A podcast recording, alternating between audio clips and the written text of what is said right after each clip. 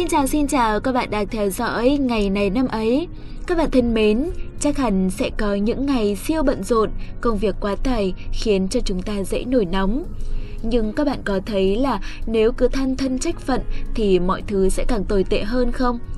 Trên thực tế thì không có bất kỳ một quy tắc nào bắt bạn phải gánh vác mọi thứ cả. Vì vậy, dù có như thế nào thì bạn vẫn nên sắp xếp thời gian để tự chăm sóc cho bản thân của mình. Chỉ có như vậy thì chúng mình mới có đủ tinh thần, năng lượng làm việc cho những ngày sau mà thôi. Một lời khuyên mà ekip của chương trình chúng mình muốn gửi tới các bạn đó là hãy tạo ra cho mình một thói quen thư giãn thật tốt. Thói quen đó có thể là thiền này, hay là tập thể dục này, đọc sách hoặc là nghe nhạc. Bạn cũng có thể lựa chọn giải tỏa căng thẳng bằng việc đón nghe một chương trình nào đó, ví dụ như là chương trình của chúng mình chẳng hạn. Chắc chắn sẽ rất thư giãn và thú vị đấy ạ. Các bạn thân mến, hôm nay là ngày 24 tháng 3, ngày thứ 83 trong năm. Xin được chúc tất cả các bạn thính giả sinh ngày này sẽ luôn hạnh phúc và vui vẻ. Chúc các bạn sẽ luôn luôn mạnh mẽ như loài xương rồng gai góc, để dù cho cuộc sống có khắc nghiệt tới đâu thì vẫn có thể vươn lên nở hoa đẹp đẽ. Một lần nữa, xin chúc tất cả các bạn có một ngày sinh nhật thật đáng nhớ và tuyệt vời.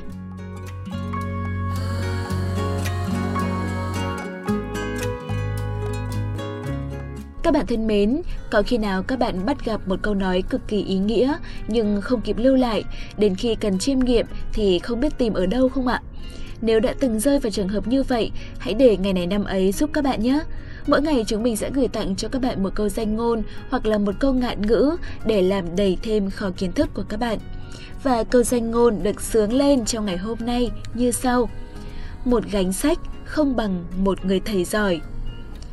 Có thể khẳng định, Sách là phương tiện quan trọng để đưa con người tiến tới tri thức, tiến tới xã hội văn minh. Đối với mình, đọc sách là phải nghiên cứu, phải suy ngẫm, phải chất lọc những điều hay để áp dụng vào cuộc sống, chứ không phải đọc chỉ để lấy thành tích. Đọc sách nhiều mà không hiểu chỉ khiến ta cảm thấy mệt mỏi chứ không mở mang được kiến thức. Một người thầy tốt sẽ là người khai mở, giúp ta đi đúng hướng, tránh việc mất thời gian, không biết bạn có nhận ra rằng thầy cô luôn chia sẻ những kỹ năng sống quý giá cũng như những hiểu biết quan trọng về cuộc đời mỗi khi họ đứng trên bục giảng không ạ? Và đôi khi, những lời thầy cô dân dạy còn quý giá hơn bất cứ một kiến thức mà ta đọc được trong quyển sách nào đó. Thậm chí cho tới bây giờ, mình còn ghi nhớ bài học ấy hơn bất kỳ trang sách nào. thì mới nói, một gánh sách hay không bằng một người thầy giỏi.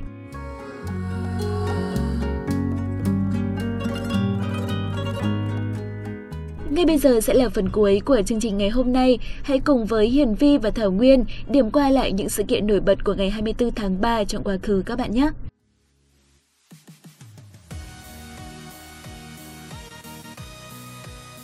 Chào mừng các bạn đã đến với ngày này năm ấy. Thảo Nguyên và Hiền Vi hân hạnh được đồng hành cùng các bạn.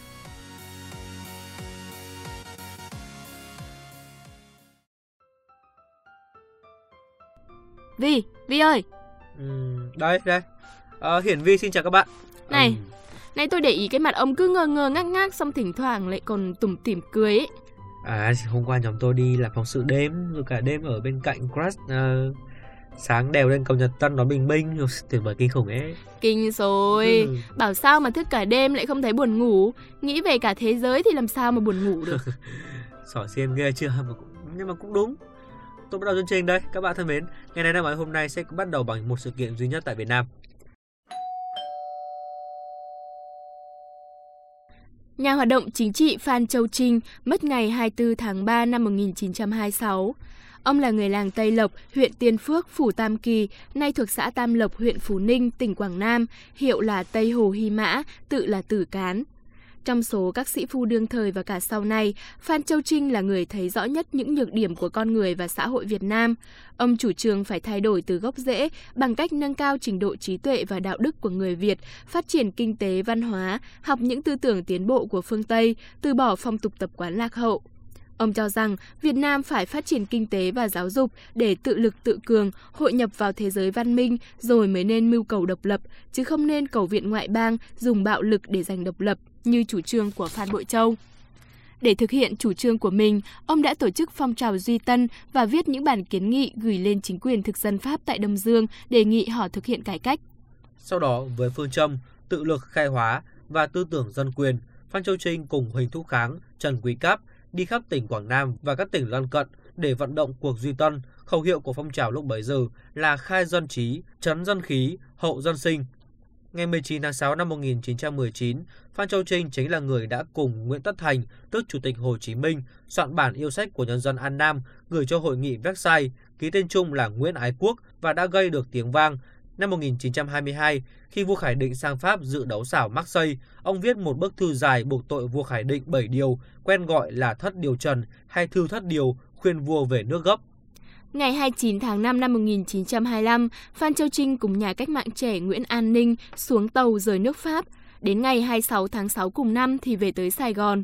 Khi bệnh tình trở nặng, vào tháng 12 năm 1925, túc trực thường xuyên cạnh Phan Châu Trinh là Nguyễn An Ninh, Phan Văn Trường, Nguyễn Sinh Sắc, Huỳnh Thúc Kháng. Đang lúc Phan Châu Trinh nằm trên giường bệnh thì hay tin ông Ninh vừa bị mật thám Pháp đến vây bắt tại nhà vào lúc 11 giờ 30 trưa ngày 24 tháng 5 năm 1926. Ngày đêm hôm đó, lúc 21 giờ 30, ông qua đời tại khách sạn Triều Nam Lầu, hưởng dương 54 tuổi. Tiếp theo chương trình chúng ta sẽ cùng chuyển sang thông tin thế giới và ngày hôm nay sẽ chỉ có một thông tin và là thông tin trong lĩnh vực bóng đá.